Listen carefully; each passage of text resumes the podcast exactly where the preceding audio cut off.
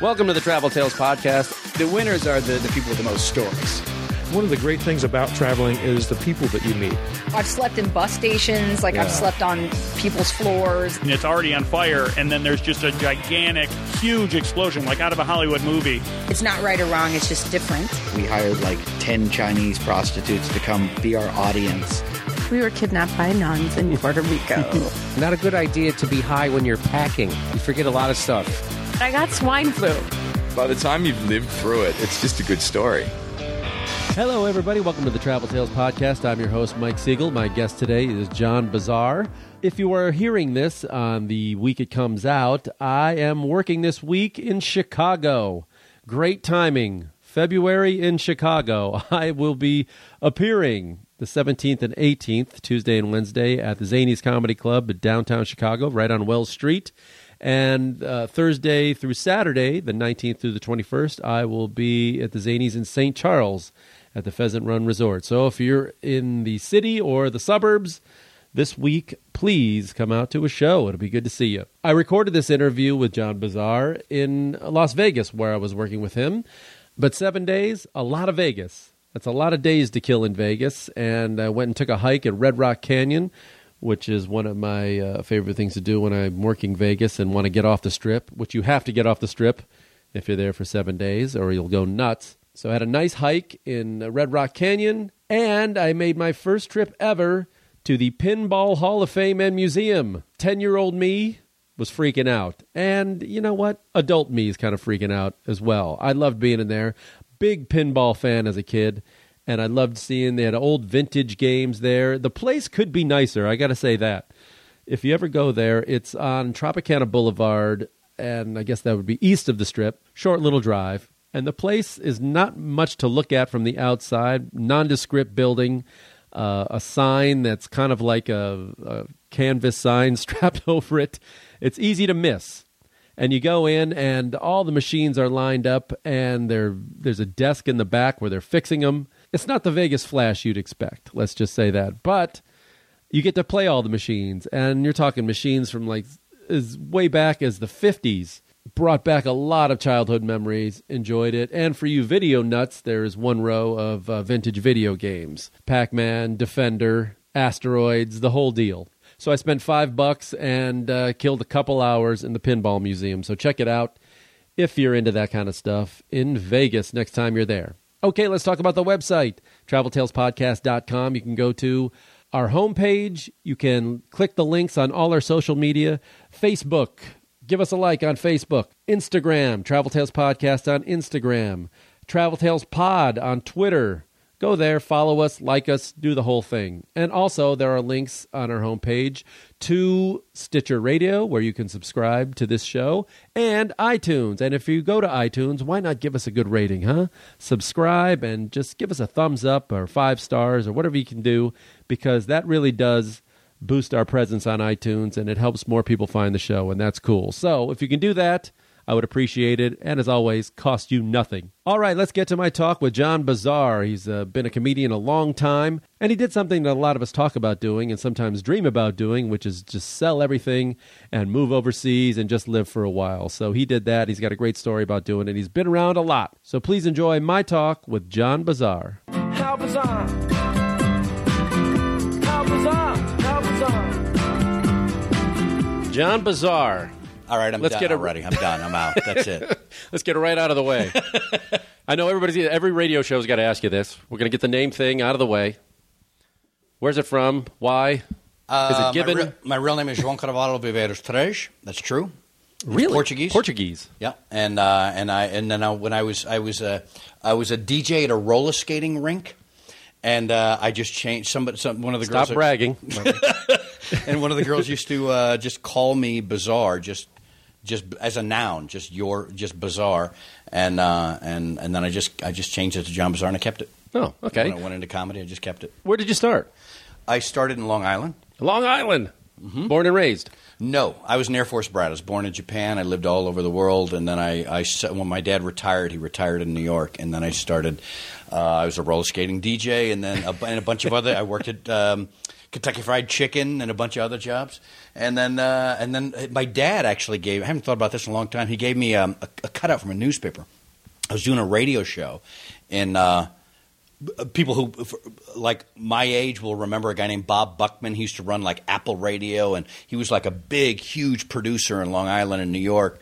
And he hired me to do these overnights, and I was doing those, and I was kind of maybe moderately amusing on the show.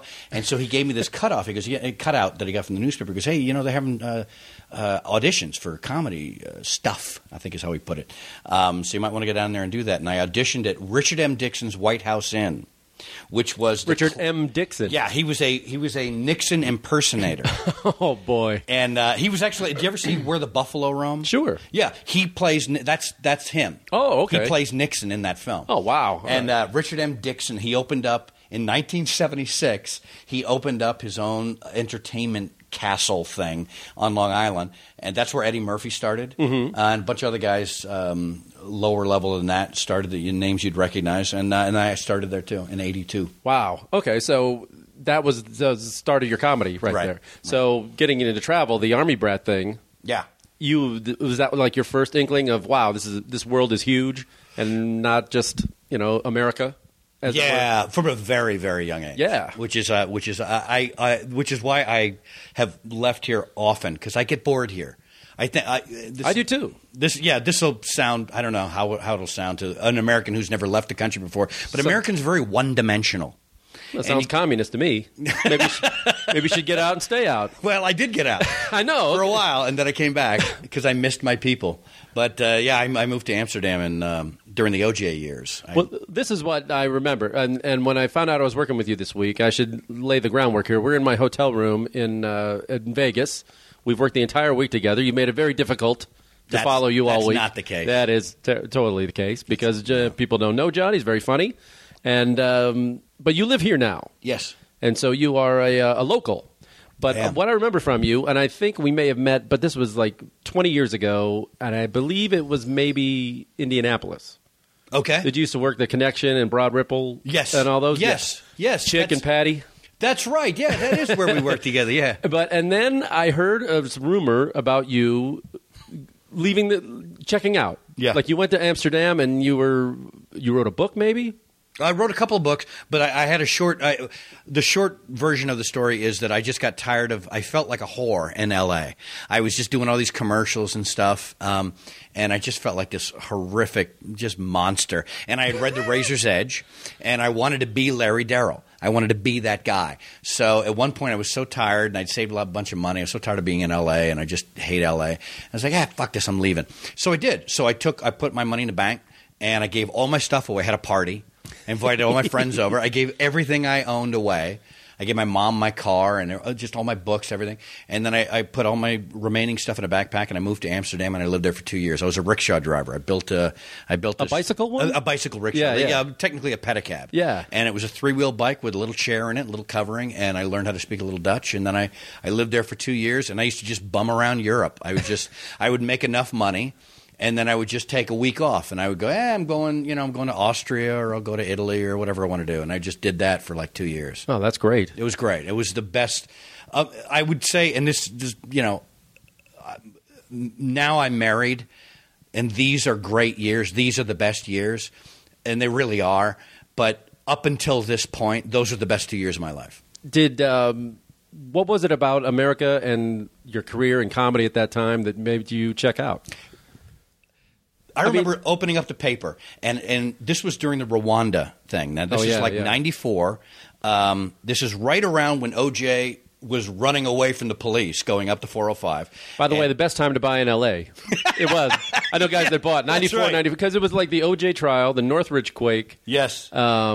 There was a recession. That's right. The aerospace industry was laying off a lot of people. I mean, it was just and it was just one hit after another, and the for sale signs were out. That's right. And I knew some friends that bought that, and I was like, "You sons of bitches!" But yeah, people were leaving. People were really leaving. Yeah, and you were one of them. Yeah, I was definitely one of them, but I was going far, and yeah, I was. But I also was. I was just tired of being at that time. I don't know, were you in L.A. at that time? No, I got there in '97. Oh, okay. And also the Rodney King riots. You know that came. Right. Yeah, I remember that too. But yeah, and I was just so tired. I was all over local TV. I'd been doing all these commercials. Mm-hmm. I had these Carl's Jr. commercials, these peanut butter commercials, all this crap. And I had actually friends of mine going, "Dude, get off my TV." I was one of those, like Scott LaRose. Remember how hot Scott LaRose was for a while? I was like that. You were that guy. I was that guy for a while, where I was on every single commercial, and it was so annoying. Kevin West was another guy who was like during that same time period, and actually it was like the three of us were getting everything, and I was so annoyed, and I just was unhappy. I was a very unhappy guy, and I was in a bad relationship and everything else. And then I remember, I think the kicker was, I'd planned to leave anyway, but I think the kicker was, I remember following this Rwandan story. And it was like, whatever that was, April 94, I think. And I'm going through it, and I'm reading it and going like, why is this not – why is – it's like it was on page 14 of the LA Times. And I was like, this reporter from like Belgium just said that there was like 40,000 people died today. And it's nowhere in the news. And I was going like, what the – and I opened up – and I remember going – I couldn't wait to get to the paper the next morning. And the front page was – Roseanne was leaving her husband, Tom Arnold. That was the front page. Giant picture. That's the big news story. And on page, I think it was eight or nine, was like the slaughter was up to like 500,000. Oh, man. And I was like, I'm so sick of this fucking country. I hate this country. This is what's important to this country, and this is what's not important to this country. And it's like, you know what? Go fuck yourself. So I just left. So why Amsterdam of all places? I was a big weed smoker. Oh, there we go. Now we're on to something. Big weed smoker, big hash smoker.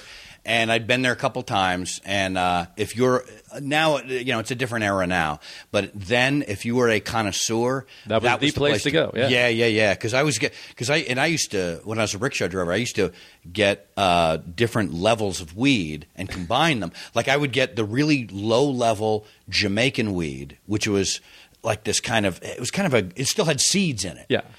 Stuff like we used to get in Illinois growing up. Yeah. That's right, yeah. In the 70s or whatever. Yeah.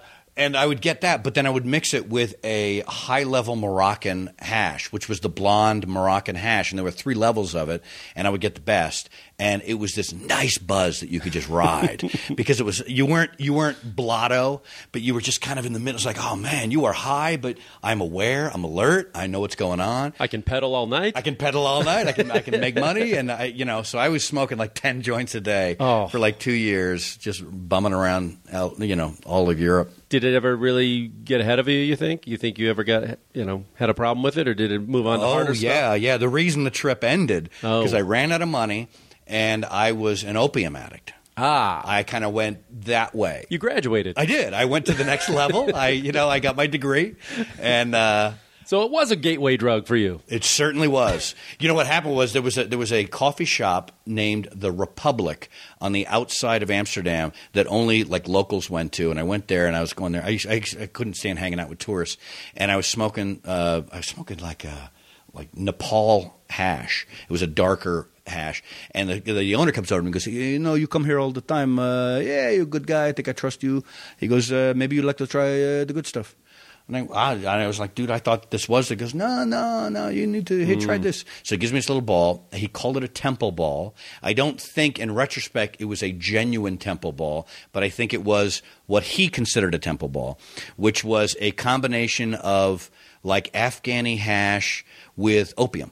Mm. And I remember this vividly, strangely enough. Which is amazing in itself. Which is amazing that I remember anything vividly. And I was at this table, and there was a candle on the table. And I remember I was like, I had my pipe, and I just kind of torched it up. And I'm watching the flame, and I'm looking at the flame. And I'm like, wow, that's fucking – just the way it was moving I thought was just amazing. And it was a tap on my shoulder. And it's him. And he goes, you have to go now. I'd been there for 4 hours staring at this and had no idea. Wow. That was my first opium experience. And so I started going back there, and then I just fell into that. Oh, man. And that's not good. I don't recommend it. So how did you What was your visa situation? Did you have to renew it every 6 months or something? You were supposed to. I didn't. Okay. You were hiding out there. You were illegal aliens. That's right. Okay. And happy to be so. And as the peddling the pedicab, you were getting cash all? It was all cash? Everything was cash. And I was an illegal guy, too. And the cops knew it. And I remember when I first started doing it, I had a sign. I put out a sign, Tehur, T-E-H-U-U-R, which is to hire. For hire, which is what you see, by the way, in the hooker windows. Okay. And so I put that out there, and I was near the train station, and a cop walked over to me. It was the only time I was ever approached by a cop. And he walked over to me, he looked at the sign, and he looked at me, and he didn't say anything. And he just kind of shook his head at me and closed his eyes, kind of. And I went, and I know what he went. I kind of figured it out, and I took the sign away. And he goes, and then he nodded his head, and then he walked away. And what he was telling me was, it's okay that you do this, but you can't do it like that. You can do it like another way. And that's what I love about Holland. The rules are kind of fluid. As long as you can be an illegal guy, as long as you're not damaging the country, or doing anything that is. I don't know. But if you were like, say Asian or black, you might have been treated another way. Do you think? Yes, I do think that. Yeah, I think you're right. I think that's true. Maybe not Asian so much, but definitely. Right. He's an American white guy. What's he going to do? That's right. I think so. But I also think that I was tested a couple of times, because what I would do is I would never give a price out. They'd go, how much down to the Van Gogh Museum? And I go, you know what? I work for tips, whatever. And then I get down there and they would pay me, or sometimes they wouldn't. And then that would be it. But if I charged a particular amount of money, then I needed to get a license and do all the other stuff. And so I didn't. And so I figured out a way to do it that the police didn't mind how I was doing it. And you did no comedy then? Nothing? No. Because there is a stage. I know there's the Bang Chicago. That's right. Boom Chicago. Boom Chicago. Yeah. And But you had no inkling. Never even walked in there. Didn't miss it? Not a bit. Not a bit. I really didn't give a shit. If the opium thing didn't get out of hand, do you think you would have stayed longer? Or would you have moved down to another country? Or? Yes. Where would you have gone? I like France a lot. I like Italy a lot. Both winners. Yeah, yeah. Can't go wrong there. No, I like Austria too. I like Austria a lot. I like Germany too. I mean, there's so many. There's very few of them that I really didn't like. I mean, I really like that whole Western European area. So now you drop out for 2 years. Yeah. And then you come back to L.A., or do you go back to? I came back to San Francisco. Because I knew that they had. And I'd never been to San Francisco, but I knew they had pedicabs down there at Fisherman's Wharf. So it's like, well, I can do that. I was in unbelievable shape. Like, you're looking at me now. This is about 200 pounds, 205 pounds. When I came back from Amsterdam, I was below 145. Oh, all muscle. 145? I was like 144, 143, something like that. And my sister picked me up at the airport. And she goes, okay, so we're going to the hospital? I go, I'm in great shape. She goes, you're not in great. I go, I could push over your car. I'm a rickshaw driver. Well, you're also an opium addict. That's right. So I have there's not an ounce of fat on me. I'm all muscle. So you're like rock star skinny. Yeah. You were a total rock star diet, the whole thing. Right, yeah. Iggy Pop body. Yes, exactly. Where it's like, that guy looks like death, but I think he's in pretty good shape. Did you kick it on your own? Was it? I just stopped? It was a very rough couple of weeks. I got a really lousy apartment in San Francisco. I was not making any money. I was also a bike messenger, so I was doing that during the day, and then on the weekends I was a rickshaw driver down there at Fisherman Wharf. And then I called up TJ Mark Walter, who was working at Omnipop at the time, who I used to work with, and I called him. I go, dude, can you give me some gigs? And he goes, yeah. And I we thought you died. Pretty much. Although he was the only guy. He and somebody else were the only people that came to visit me when I was there for 2 years in Amsterdam. And he came because he was on his way to drink beer with the monks in Belgium. Oh, wow. So he wanted it because they make this beer the same way. Some of the best in the world. Yeah, from the 1600s. They make it the same way. And he wanted to hang out underneath like somewhere in I think it was Namur in Belgium. And he wanted to go to this kind of castle that was run by these monks where they've been brewing this beer since the 1600s. And he goes, yeah, you're just a stop in the way, but we wanted to say hi. So it's kind of cool. Did you get restless again? Did you want to go back? Or I always get restless. I know, but did you look at America a different way coming back, or did you? I was thankful. Mm-hmm. I was thankful that I could still make money and that my agents were willing to work with me again, because I left them cold, and that that gigs were, that clubs were still willing to hire me, and that I could remember kind of what I used to do, and then I could still write a joke, so I could write some new stuff. And I was just kind of – I was thankful. I was very thankful to be – and you know, there's things I hate about this country. But the opportunity, it's like a cliche, the opportunity is magnificent. On a comedy note, and I have this problem myself as someone who travels all the time, I have a hard time writing jokes about travel and bringing them back here and making them work. Yeah. Because I find you either come off as, A, they don't know what you're talking about. Right. Or B, you don't want to look like, look, I'm a pretentious guy. I travel all over the world. I'm a very worldly man. And, right. Know, so I'm trying to like, there's so much stuff I want to say, but I can't seem to make it work totally. Sometimes, I know what you mean. Sometimes it's almost like your point of view in the bit has to be from dumb American. I know. It's like that's the only way it'll work to a dumb American. When the average audience member is often maybe, not a PhD holder. They're often, just kind of working class guys, men and women. And so sometimes your point of view has to be, and I'm over there in Israel and I don't know anything about it. But it's everything I try to fight when I'm there. Like, I don't want to be that guy. That's right. Yeah. Well, the same way. When I was when I would bum around Europe, I wouldn't even speak English. Yeah. Because I didn't want them to know. They knew, but I didn't want it to come across that way.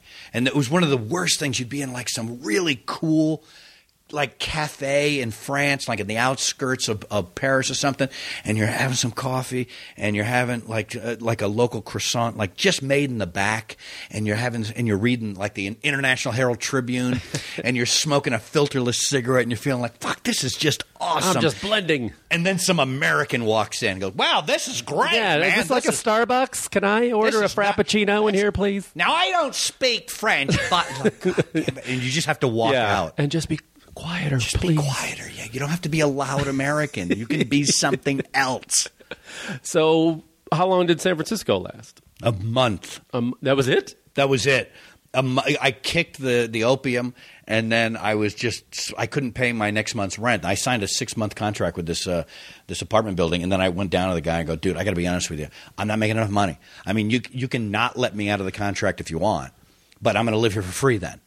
I'm just asking you. This way, if you let me out of the contract, you can rent the place out to somebody else who has money. I gotta go, and he was cool about it, and he let me out of it. And then I went down and I lived with I lived in Bruce's house for about a week. Bruce Smith. Oh, wow. And his apartment, and then I found somebody to live with, and I lived with her for a while, and then it all took off after that. And I did the Tonight Show like a year later. Oh, that's great. Yeah, so it was like 97. I pulled it all. Yeah, 97. Oh, man. A year later, I pulled it all. Wait a minute, that's not that was Jay. That was Jay by then, right? It was Jay. Yeah. Okay.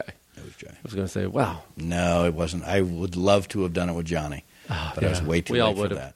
Now that I see Letterman's leaving, I'm just like, man, that's one thing I'll never get. That was one of the things when I started. I wanted to meet Dave. You know, I wanted to do a set there and shake his hand. And, I know. And now it looks like it's not going to happen. I know. It's one thing I'm like jealous of Kindler. Yeah. That he's got that, whatever he does, like 6 times a year he gets to hang out with Dave and do like a funny little thing. And never kills, but Dave must just like him. But who gives? I mean, yeah, they love him. Of course, the writers all love him, and Dave likes him, and that's all you need. And you can tell. You can tell that you can hear Dave laughing during his set where the audience is not. Right. So you came back, and did you go back on the road as much as you used to? Yeah, on the road. But you didn't want to do commercials anymore? No. But I did some. I wanted money. It's hard when you're booking them. The money is nice. It is nice. It's residuals are a good thing. Go to the mailbox. Hey, look at that. It's a weird thing. Yeah, now I do here in town. I do a lot of I make some films. I do short films, and I do stuff for other people. I do music videos and. Actors' reels and dancers' reels. And, I mean, anything that people need, I'm a pretty good editor, and anything people need, I'll do. And it's funny, I'll do anything now. Now I don't care. It's funny, when I used to be an angry young man, and now I'm an angry older man. And the difference is, an angry young man, there's like, hope to change the world. An angry old man is just a curmudgeon. Right. You're just an angry old fuck. Why don't you just lighten up? Or you find acceptance. Yeah, and now I'm in a different place. I also sobered up, and I'm like, I've been sober for like 7 years now, and that gives you this whole other perspective. And it's like, I just can't. I realize there's just stuff I can't change. What? When did Vegas come in? What year? About that was 90. No, that was 2007. 2007. Yeah, at the end of 2007. And you were in LA the whole time before then? Yes. Wow. Okay. Yes. I'm always fascinated about Vegas and living here. You know, I don't recommend it. I don't. Okay, that's what was your opinion of it before you moved here, and then now that you've lived here for 8 years? Well, at the time that I moved here, I was still kind of, drinking, hookers. In 07, it was booming. Hash, yeah, and a year later, and then I kind of quit stuff. So I moved here just as I was sobering up. So I moved here just as I was sober in Vegas, not going to hookers, not gambling. I don't gamble either, and really not engaging in any other kinds of illicit activity at all. And I don't. I recommend it for someone like that. But why Vegas? I mean, why? I mean, I wasn't planning to live here. Okay, I was leaving. I was planning to come here to stay. There's a comic named Nancy Ryan. Very funny comic, and she was living here, and she and I were talking. She dated Bill Hicks for a while, and and we kind of knew each other through this other channel, and she lived here. She was renting a house, and I go, you know what? I'm moving to one of two places.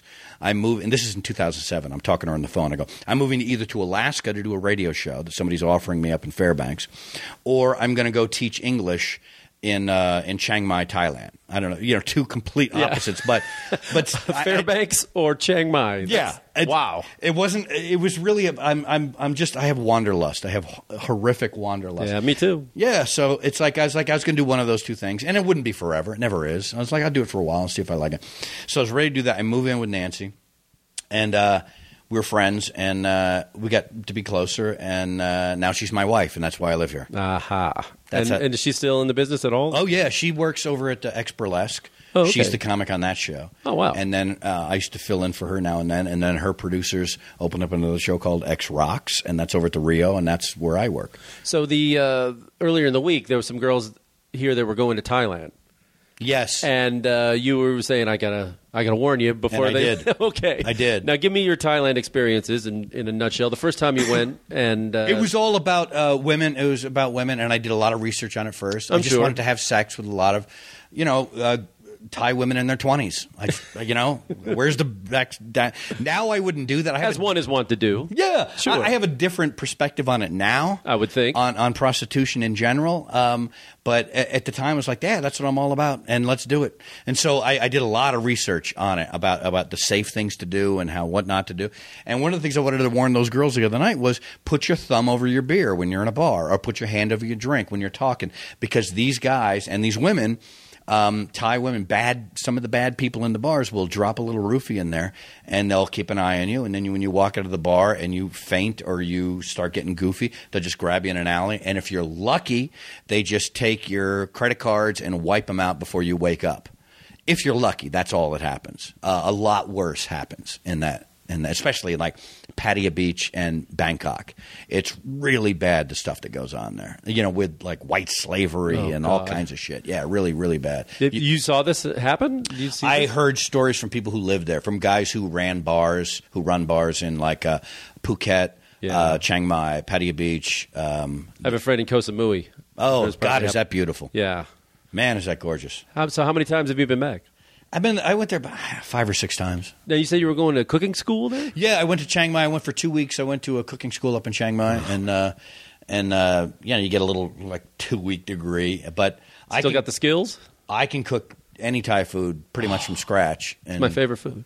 It's just awesome. It's just great. That's kind of what that was. And I went there, and I was and I was very horny. I have a very high libido, and. I think the word is high. I don't know. High libido? Sure. Extended. I don't know what the proper adjtive is, but as you get older, if you keep it, congratulations. Yeah. I don't know why it hasn't gone away. I think maybe it's I the eat Portuguese well. Thing. It is Portuguese. I got that Portuguese bud.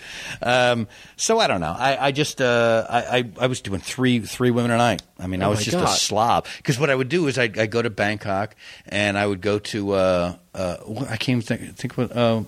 What is it? Pat Pong. Pat Pong, yeah. And I would go there at like 7, and then I would bang the first one by 8.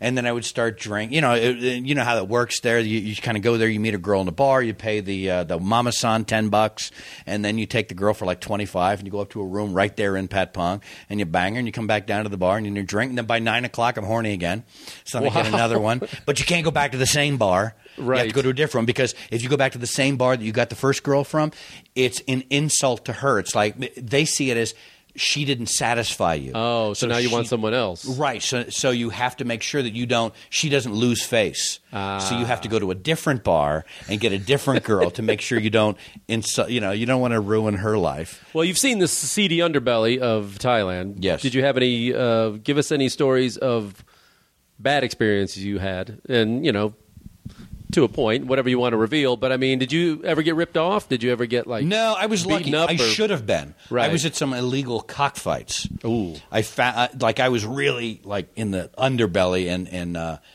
up in Chiang Mai too, in some of the darker areas of Bangkok, and I would hear this shit going on, and I was just like, yeah, let's go find out. Because once I lived in Europe for 2 years, I really was good at protecting myself and staying alive in areas that I shouldn't have been in, and just figuring out how to do it. It's like being the new kid at school.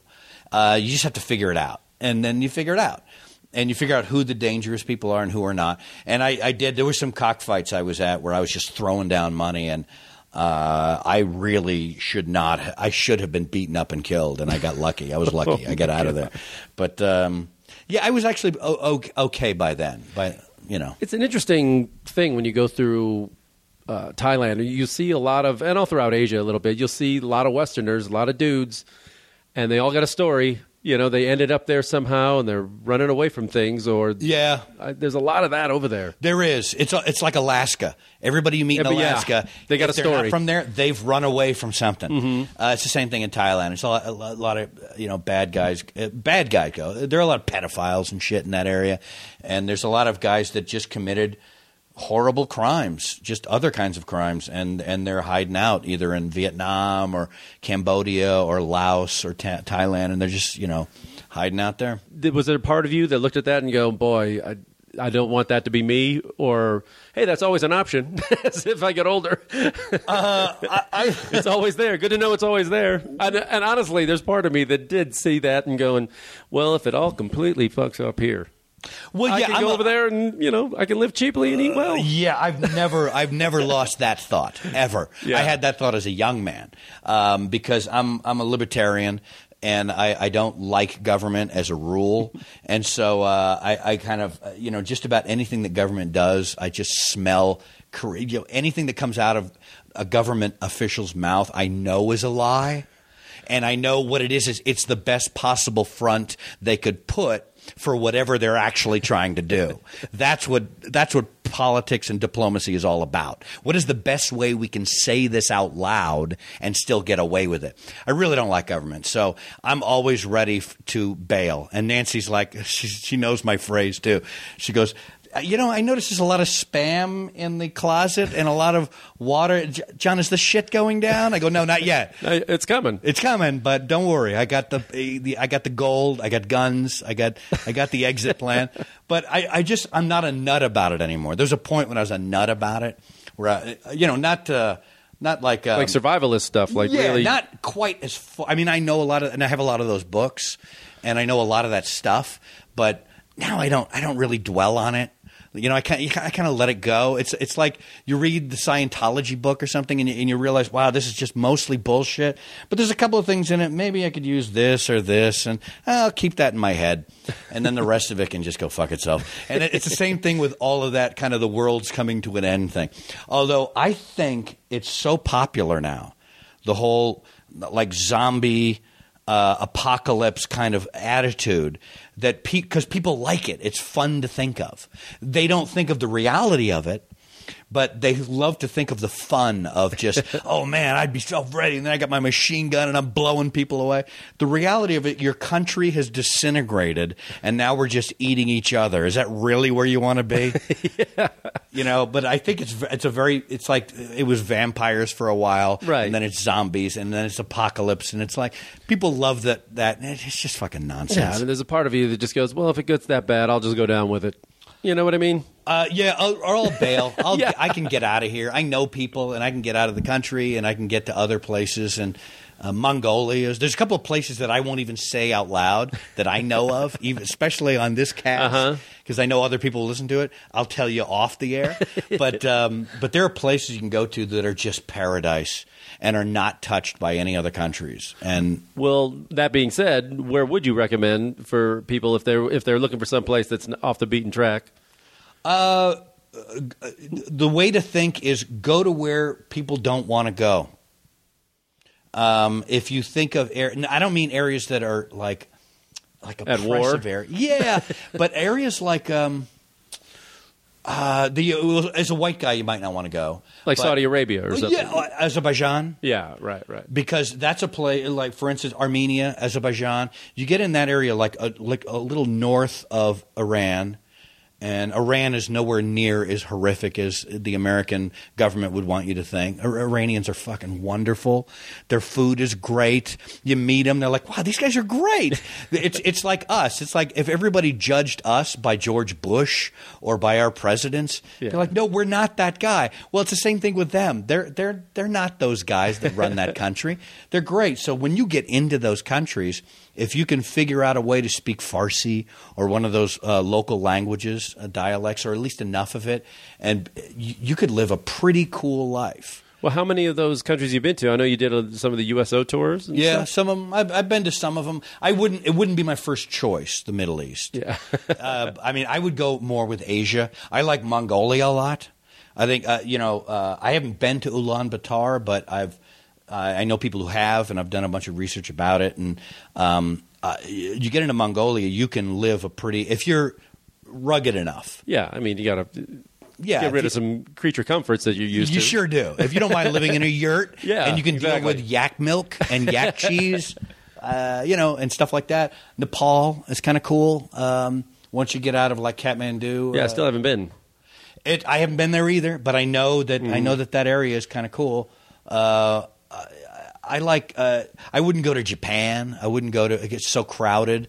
I wouldn't go to like Hong Kong, these places that are just so – but I would go – I mean, you've been to Chiang Mai also, right? Yeah. Yeah, I would go in that area and then just go north, because once you go a little north, you're on that Golden Triangle area, Chiang Rai, and it's like whatever that is. Is it Vientiane I'm thinking of? But it's Laos. Yeah, Luang Prabang, I was up there. Yeah, that's beautiful. It's gorgeous. Beautiful. And you could just hide there. No one will ever find you. And for a man who loves opium. That's all I need to do. Let's fall back into that. You're picking out that place. So did you know Portuguese growing up? I did when I was young, because we lived there too. So you're not a Brazil guy? No, although I love Brazil. I guess maybe it's your lady preference. Well, you know what? That's more my preference, and if I'm revealing too much here, but man, do they have great asses. The asses on the Brazilian women. It's the home of the ass. Are out of this world, and they design their clothes around it. They feature it. Like, I mean, right. It's all about it. All about it. Yeah, it's true. It's the only reason I just haven't been down there. I've been to Venezuela, but I haven't been there. That's surprising to me. Well, I just didn't get there. I mean, there's just so many places to go. You know, a lot of times the work was taking me. So, like, I was working with Comics on Duty, and they would send us to all these places, and I loved doing that. So. I just haven't been there. I just never got there. But as someone who's anti-authority, what's your scariest run-in with a cop or Border Patrol or any kind of official? I had very good luck with that. Really? You've managed to keep your mouth shut in the... Yeah. I've had very good luck overseas dealing with cops and dealing with... I'm not really sure why. I think I'm kind of aware. I think I have a really good sixth sense of when shit's about to go down. So and when the crowd is starting, when that noise starts to happen in a crowd, and it's like, okay, now we need to go. So I've had pretty good luck. I used to. Here's the. Oh, I just thought of one. Here's the best one. I traveled all over Europe with hash. I'd get it in Amsterdam and I'd travel. But I usually would try and like going over borders, like either put it somewhere else on the train until the checks had come through, and then I'd go back to that spot and pick up the hash and put it back. So that way if they came through with the dogs, they'd find it, but it wouldn't lead to me. I don't have the stomach for it. I don't think I would be. I'd be so nervous. This was the most nervous. It's funny. I haven't thought about this in a long time. I'd forgotten because I'm a stoner. I'd forgotten. I had some black hash in my sock, and I'm going to take the hovercraft. I go down to France, and I'm going to take the hovercraft over to England. Which have you ever been in the hovercraft? No, I did the ship from Calais to Dover. Oh, but that's the old that ferry. Is? The ferry. Oh, the ferry. One. Okay, yeah, I didn't this is the one that just kind of goes just barely above the water. It's essentially a ferry, but it goes above the water. Yeah, wow. And that's pretty cool. So I'm about to get on that, and they run the dogs down the aisle, and I'm like, I got rid of my hash. I'm not worried about it. And the dog just glues his nose to my foot. I'm like, shit. And then the guy goes, "Come with me," and I'm following him. They got two armed guards. And they bring me into this back room, and they take me into this room. I'm trying to remember this now. They bring me in the back room, and they had me. They go. All right, let's see it. And I took it, and I go, "That's it. That's all I got." And he goes, "Are you sure?" And I go, "I think I'm sure. I think that's all I have." He goes, "Well, if you have anything else, it's better for you if you tell me right now." And I go, I'm telling you right now, I think that's it. If I have more, I forgot, but I think that's it. And he goes, well, that's not the answer I'm looking for. I go, okay. And then they take all of my bag, they tear it apart, and I'm really thinking I'm going to a prison, to a French prison. And they're tearing my shit apart. And then these two guys come in with machine guns, and they go, this way. And that was the scariest moment of my life. Because it was that the guys with the machine guns are here. They have my hash. And now these guys are saying, come with me. I thought, that's it. Now I'm done. I can't even call my mom or anybody. Oh. I'm going to a French prison. And we go out. And they bring me back down the same line I was just on. So everybody I was on line with is looking at me, and I'm the fucking prisoner being taken to a jail. The perp walk. Yeah, the perp walk. So they're walking down there, and they bring me to a Cambio, and they go, you need to change in some of your money. You're going to pay a fine. And I go, okay. I know how much is the fine. It's like $200. I go, okay. So I cashed in some American Express traveler's checks. I paid the $200, and they let me go. Wow. They let me go on the next hovercraft. I get on that hovercraft. I go to England, but they had phoned ahead to those guys. So when I got there, the exact same thing happened except for the armed guards. They took me in. They tore all my crap apart, and I had to talk to this guy, and this really condescending English guy is going, you know, I don't do a very good English, but he's going like, you know, I don't have to let you in. We could just keep you here. We could send you back. I don't have to let you in. And I'm like, I please. I go, I'm going home. I'm going home for Christmas. And he's asked me 1,000 questions, and I was honest with him, and they let me go. But that was the scariest moment. Oh my gosh! So I've seen Midnight Express. That's what I was thinking. Yeah, my God! I had never seen the movie, but I read the book, and I just remember in the book there are a lot of frightening moments in that book, and shit, man, I thought that was it. But that's it. Otherwise, I've had very good luck with the police. I just don't like I don't like royalty either. You know, you're allowed to belittle me. I'm supposed to kneel to you because your family oppressed a bunch of people and charged them taxes and chopped off heads. Fuck you, royalty. I mean, so what are your dream destinations? If you could go anywhere tomorrow, where would it be? I'd like to go to Ulaanbaatar and Mongolia. I'd like to visit some of those areas, Siberia, some of those really remote areas in Siberia. I haven't been much to South America. I'd like to see Peru. I'd like to go see the NASCAR lines in Peru. You know, those lines that were made hundreds of years ago. You only see from the plane. Oh, okay. You know, I'd like to see those. I'd like to go to Easter Island. Where else? I haven't been to Australia, and I haven't been to New Zealand. Really? Yeah, I'd like to go to New Zealand, especially. You'd love it. Yeah. It's gorgeous. New Zealand's one of the most beautiful places I've ever been. It looks like it. Yeah, and you haven't done much of Africa then. No. Have I done any of Africa? No, I haven't. I haven't done Africa. What country did you go to and were surprised how much you loved it? Like you had low expectations going in. Holland. Okay. Holland. Because when I was going to Portugal. I lived in Portugal when I was a kid, and then I was going to go back to Portugal, and I was going to stop off in Holland because, I heard they got pot.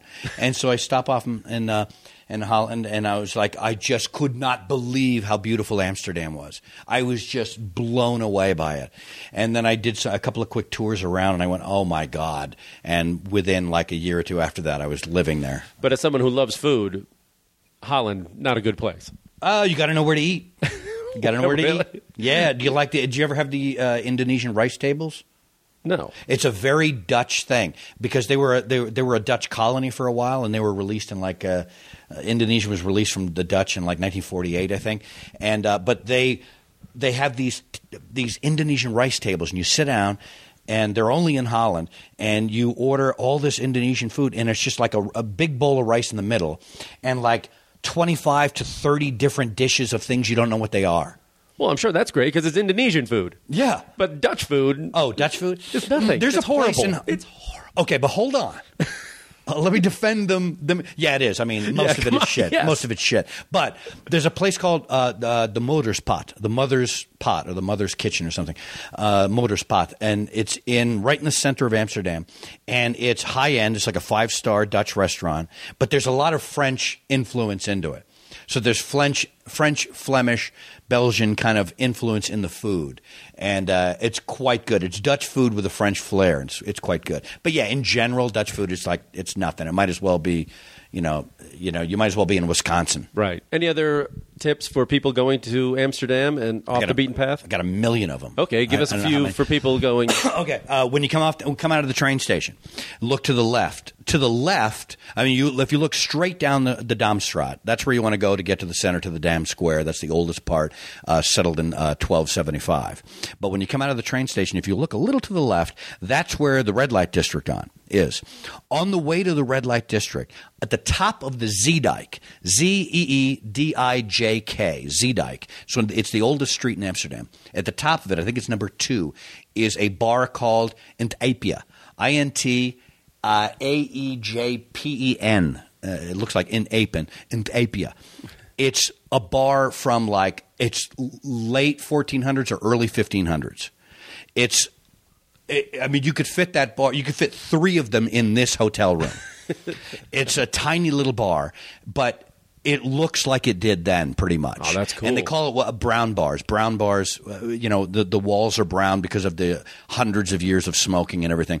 And then the bathroom is down this winding staircase in the basement, and it looks like a bathroom from like the 1400s. And it's a hole in the ground. Yeah, it's actually there's modern fixtures, but the rest of it is just archaic. It's the coolest bar you'll ever walk into. Another one is called the Wilde Man. It looks like the Wild Man. There's a picture of a guy like a caveman out front on a wooden sign. And when you come out of the train station, it's just about it's like a 3-minute walk down the Damrak and to the right. Kolk, Kolk is the street. You make a right on Kolk and just kind of flip around to your right, and you'll see it.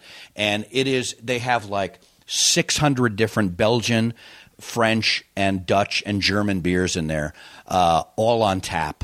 I mean, there are taps everywhere. It's an ancient bar, the Wilde Man. There's some great coffee shops, smoking coffee shops to get hash in.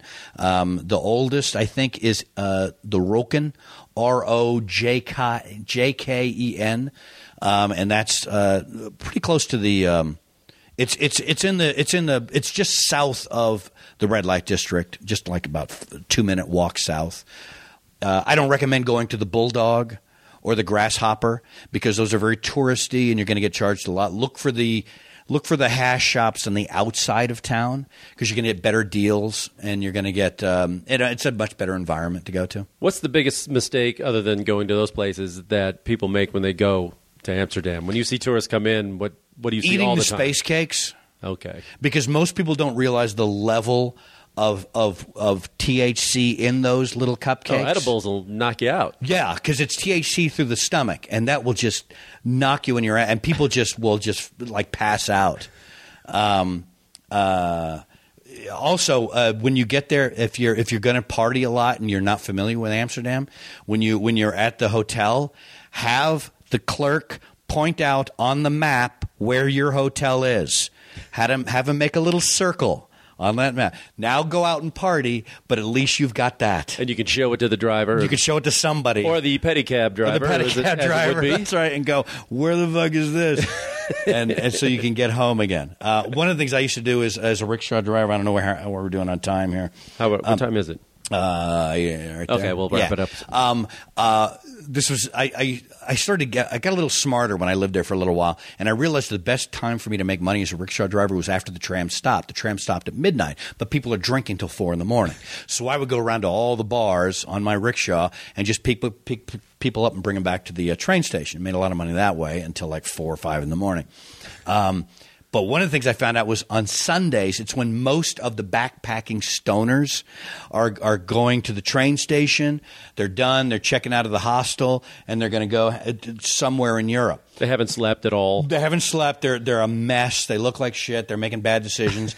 But they got to get there, and they don't even know how to get there. They're walking around with their backpacks, and I would just ride around and go, you guys going to the train station? You need a lift? And they were just happy to, oh, yes, fine. And what would happen was, the reason I used to do this was on the way they would go, hey, dude, man, do you think it's cool? I mean, we're going to France. Do you think it's cool to bring like our hash, or is that a problem? And I'll go, look, I'll be honest with you. You do what you want to do. Chances are you'll probably be fine. But a lot of times in the trains, they bring the dogs through. And I'm telling them the truth. It is true. They bring the dogs through. I go, you might not want to bring – it's up to you if you want to take the chance. I see where this is going. Yeah. And I would drop that into their heads. And by the time I got to the train station, they would go, dude, we don't have a lot of money. We spent it all. We're here. But, dude, you can take all the hash if you want it. So I would come home at the end of a Sunday with just pockets full of hash from all over the world. That's great. Yeah, it was a good way to get free weed. I just want to touch on this real quick before we wrap it up. I think you had mentioned it as someone who used to partake in the red light districts around the world, and you said now you look at it a different way. What changed it, and why, and how do you look at it now? Prostitution. I used to look at it in like any guy does. Most guys do, and then I don't have kids, so it's not like I had a daughter and had that kind of revelation. But I just I think I knew – I dated a hooker in Amsterdam for about 6 months. She was my girlfriend, and I saw it from a different point of view. And then I just started to read a lot about it, about the industry. And I think it's true that when you support one avenue of the prostitution industry, you're also supporting the other. So – when you might think that just because you're in Germany and you're going to one of the whorehouses in Germany that you're just and you're with some girl from Suriname, that you're just that's fine, it's just she's working her. But the fact is they're usually brought there against their will. They don't have the money to get back, or they're in bondage of some sort, and the same guys that are doing that to them are also involved in pedophilia. And getting little girls and little boys in kidnapping them. It's all the same industry. So I really do believe that if you're supporting one end of it, you're supporting the other. And so that's when I kind of changed my mind. So if I could go back – there's not a lot of things I'd change in my life, but if I could go back as to a younger man, I would never have gone to a hooker. I never would have paid money for that. Yeah, I enjoyed it at the time. I loved it because in my mind I was like, she's working for herself. I was always a good John. I was always, I was always probably a nice supporting guy. Her family. Yeah, I always gave way too much money. I'm an easy lay. She's not going to have to do a lot. I'm going to take care of most of it. But as I got older, I realized, you know what? I don't really want to support those other branches of that business. No, that makes sense. It makes sense. So aside from that, and what do you think of all this that travel has taught you as a person, and how you look at the world and how you treat other people and how you think about things? I'm not sure how to answer that. How do you tell more Americans who are afraid to go or don't go? So most Americans don't travel outside of the country. I would say become a better human being. Don't be so – I think human beings do almost everything out of love and fear.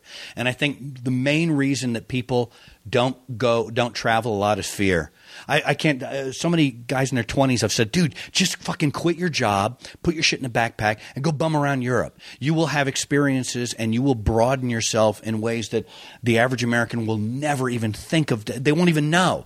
And the answer is off, yeah, but I have my job. I don't want to – how am I going to get a job when I get back? It's fear. Yeah. They're afraid to do it. And it's like, man, there's so many – and I didn't even get to any of them. There's so many stories I have of just bumming around Europe with a backpack, and the people I would meet were just – I met a girl – I'll say this real fast. I was in France. Long story short, I got lost in France. I had no money. This was before the euro, and I didn't have any francs, and it was before the banks were open. It was like 5 in the morning. I had no money. I was so stupid. I got off this bus too early, and I'm like, fuck. Yeah. I was like, oh, look, there's the Eiffel Tower. I got off, and I was, oh, God damn it, I'm 8 miles away. Right. It's pre-ATM when we could just get that anywhere. Right. Yeah. And I was like, shit, what an idiot, and I'm just moping. And this little girl, this Australian girl comes up to me. She's got to be like 4'8", and she's got this giant backpack. I don't do an Australian accent, but she was like, she goes, what are you doing? I go, I start whining. She goes, all right, follow me. So I'm following this little girl, and she's winding through these alleys in France. And then she knows of this little coffee shop, and she gets me a croissant, some orange juice, coffee, and something else. And we just sat there talking. And I go, "What are you doing here?" She goes, "I'm on vacation, and I'm walking from Lisbon to Rome." Walking. Now look at that on a map. That's so Australian. Through Paris. So she's going north to go back south. Yeah. Because she wanted to go to Paris. She's walking for the whole summer by herself, a female with a backpack. And we're just talking. She was like the most amazing human being I ever met. And we're talking for a while. She just buys me this stuff, you know, expecting money or anything. And then we talk for a while, and then she leaves, and I never saw her again. But I mean, that's the kind of people you're going to meet. If you just do that, if you just take a chance, stick your neck out, quit being afraid. Life is short. You're going to be dead soon. Fucking go do something. Get out of this country. There's so much to see. Well, thanks, man. I appreciate you doing this. Thank you, man. Ready to do a comedy show? No, I'm done. Okay. I'm going home. You're going to have to do extra time. All right. Thanks, man. Okay. John Bazaar, everyone. Want to know the risk? Hey, by the rights, how bizarre.